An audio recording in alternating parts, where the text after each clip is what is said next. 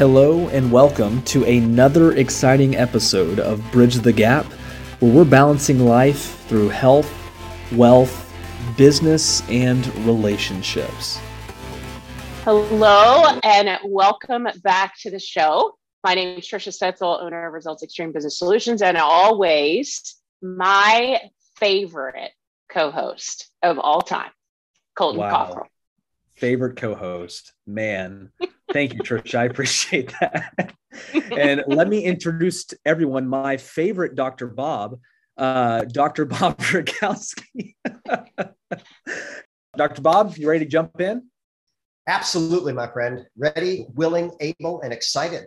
That is what I'm talking about. And before we do that, I do got to give a shout out to our sponsor today, and that is Results Extreme Business Solutions. So, Dr. Bob, again, eh, this is the first question every time you're on give us an update. Where are we with COVID? Is it even a thing anymore? Where are we at? Well, it probably shouldn't be, right? But uh, you know, we're very fortunate to be in Texas. But keep in mind, Canada still has lockdown, still has mandatory vaccination. As I was saying, someone left Canada because they didn't want to put up with uh, losing their rights, and they went back to pick up some personal belongings. Arrived to ten thousand dollars worth of fines and essentially house arrest, with the police visiting her daily uh, to be quarantined to mandate the jab. But one of the things that we were talking about, and the viewers can, can just Google this number 63,141. And if you wanted to Google that and then type in millennial deaths, what you would find is that there were 63,141 extra millennial deaths in 2021 uh, that you know were above and beyond what would normally be expected. In fact, we don't find many deaths in that age group. Uh, and so the people that are promoting the shots, we don't call them, you know, with a V word because they're not. They're shots, they're jabs, they're an experiment. They're claiming it has absolutely nothing to do with that at all.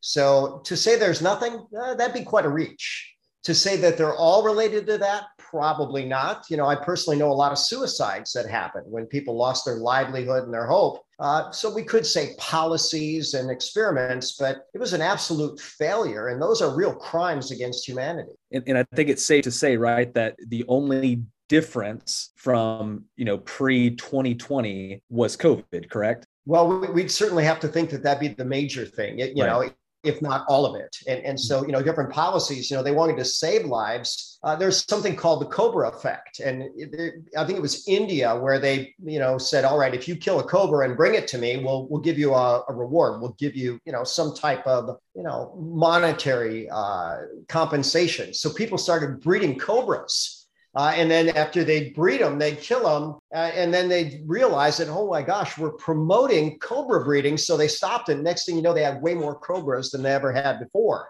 So, you know, maybe some people were well intended. They thought that they might save lives keep in mind that this is among millennials. Millennials were never at risk unless they had severe immune compromise. You know, someone going through a cancer therapy or or something really extreme like that. Those are always the people that needed protection. So to mandate a medical experiment in that age group was absolutely horrific. And then Nature, uh, one of the most prestigious scientific journals, showed up to a 30x so that's 3,000% increase in heart damage, myocarditis, pericarditis after the jab.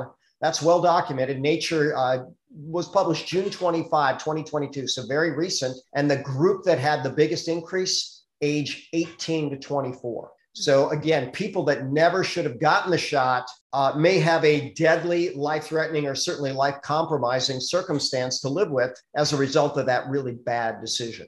Tristan, ahead, I just got, I have so many questions, so I'm trying to. I know, go for it. Okay, I, I see uh, it. Go for it. I, I got a, I got a handful of doctors in my family, and they're all great people. But I I've had an issue with one of them, like like so pro vaccine or sorry, so pro COVID uh, experimental shot, and I have some that are the opposite, and it's usually naturopath versus a medical doctor. So wh- why is that? Why are so many medical doctors giving, I mean, good people who don't want to harm people what's going on? Well, I think they're brainwashed. You know, we, we can go back to Mark Twain. He says it's easier to fool a man than to convince him he's been fooled. Uh, and when your entire education says, you know, vaccines are the savior of the world, well, then you start thinking everybody needs a vaccine. Every vaccine is going to be safe. But, you know, we can go to the CDC's own data when you look at death rate from infectious disease, death infectious disease killed about 80% of our population in 1900 and there was a 75% reduction from 1900 to about 1940 something when penicillin was discovered. So massive reduction even before antibiotics and there was a 91% reduction in death rate from infectious disease by the 1950s before vaccines were widespread.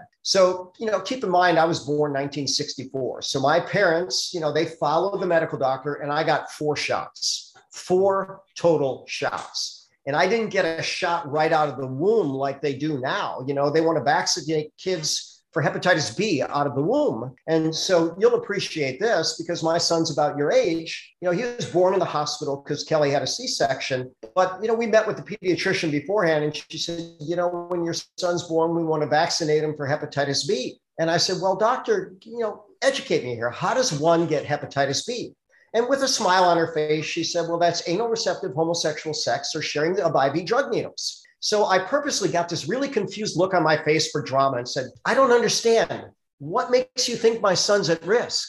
He's in utero. And she said, Well, you don't know how he's going to grow up. I said, You know, we'll cross that bridge when we get there. And now, you know, it would have been worse depending upon race because black males they found out had a significant increased risk of autism with that shot uh, and you know you start looking at this data and saying hmm and even an fda whistleblower came out and said why did they suppress that data? And by the way what's different between race? Well vitamin d status one thing for sure but there's many right? And and i, I think i'm inspiring more questions maybe than, than answering the question but you know here's here's the data. Once someone goes into medical school they start being trained right away about the power of drugs and trained away from the power of God given health and immune system. Uh, you know, and there's plenty of medical doctors coming out on TED Talks saying, you know what? I, I can't believe what they tried to sell me in medical school. They tried to make me a glorified drug salesman. And it's easy enough to find that. Uh, now, with that said, there's great medical doctors, there's great medication, but I think the world is, is waking up and many have woken up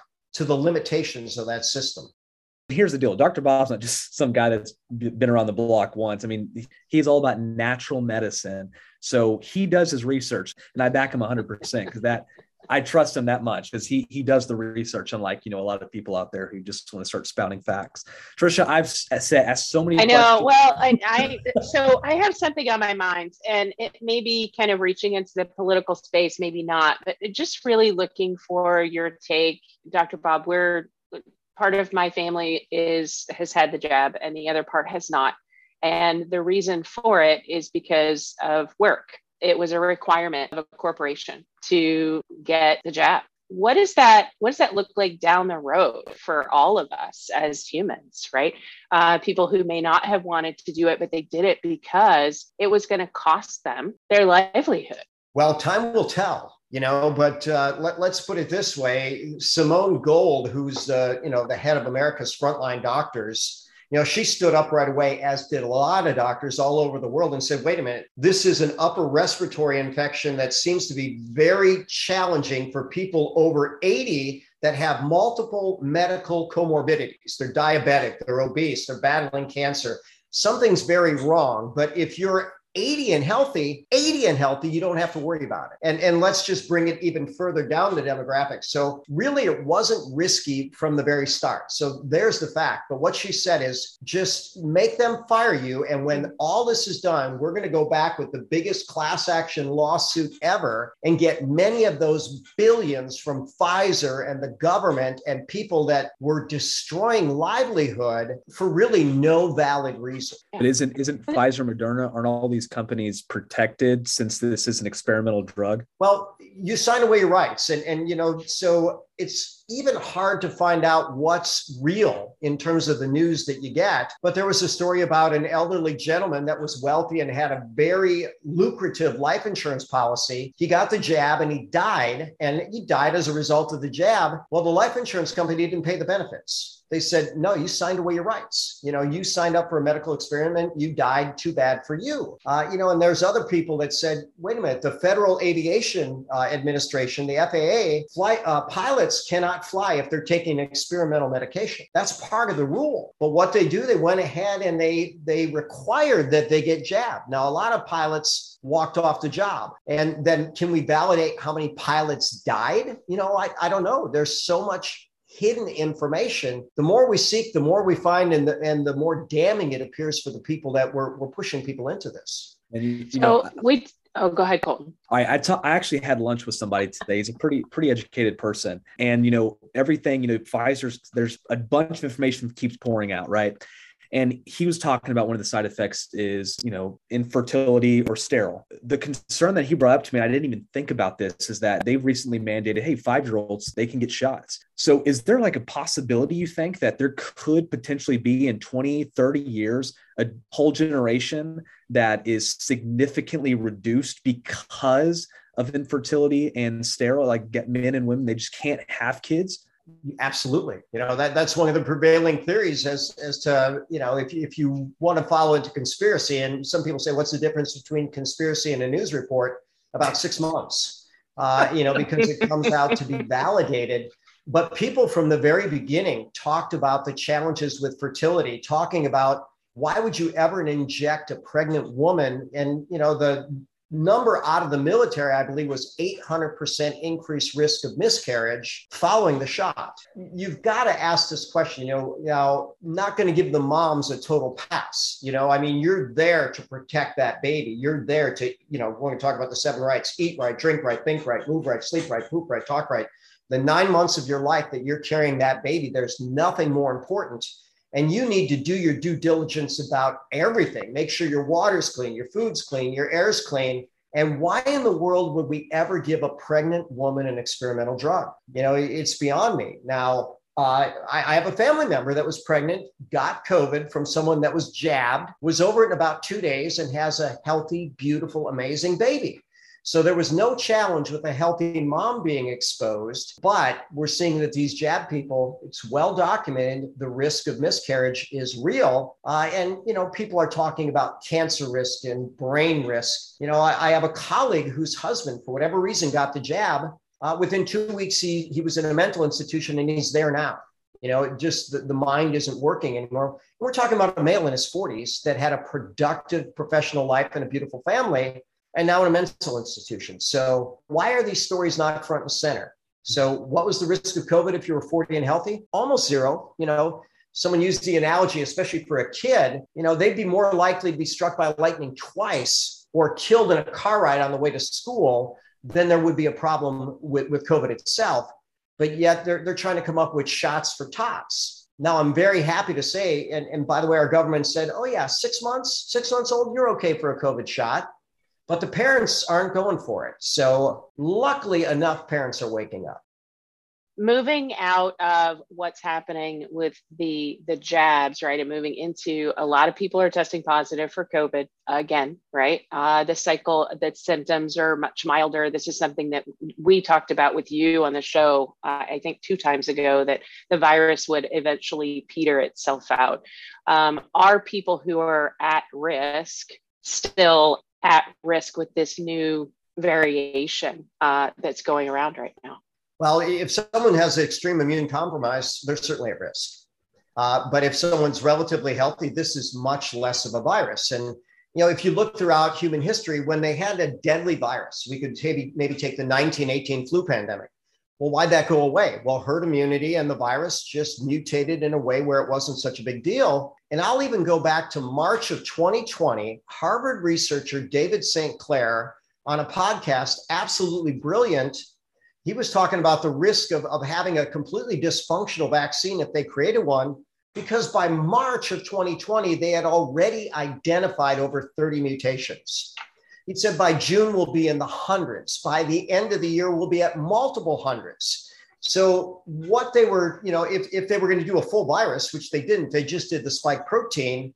And then plenty of people are saying, well, that was a really bad idea because because that is one of the most pathologic proteins that you could put into human bodies. Mm. You know, and I, have seen a ton of autoimmunity, and you know, I, I wrote a you know a few exemptions for people that needed exemptions, but there's over a hundred studies on this particular vaccine inducing autoimmunity, and there are thousands of studies of vaccines inducing autoimmunity going back over 60 years.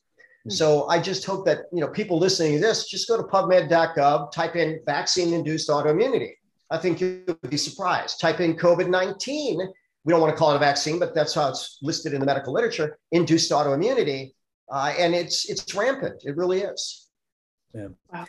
Well, uh, I could just keep I can keep going on and on. I, I do want to make one quick statement: is that if you did get if you're listening to this and you did get the jab, we're not trying to freak you out. I promise. We just Dr. Bob is educating because I mean there's a lot of mis um, going around out there, and we want everyone to make sure they understand that you know just be aware of how you feel and what's going on. So just just keep that in mind. Um, Bob, thank you, Dr. Bob. Thank you so much for being on the call today. As always, uh, it's so good having you. Um, and I know we're going to miss these COVID updates. I just know it. Um, but we are so appreciative for the last few times you've done this. I think you've really done our listeners a great um, service by doing that. Um, so thank you everyone for listening. This was this week's podcast. Tune in next week for another exciting episode. And we're going to talk to um, a good friend of Dr. Bob's, Dr. Roxanne Edrington. It's going to be a good time. Thank you everyone for listening. Thanks again for tuning into this week's podcast. Don't forget to subscribe and share this podcast with the most important people in your life. Colton Cockrell with Sherman McKinley Group LLC is located at 820 South Friendswood Drive, Suite 207, Friendswood, Texas 77546. Phone number 281-992-5698. Securities and investment advisory services offered through Next Financial Group Inc. Member FINRA SIPC. Sherman McKinley Group is not an affiliate of Next Financial Group Inc.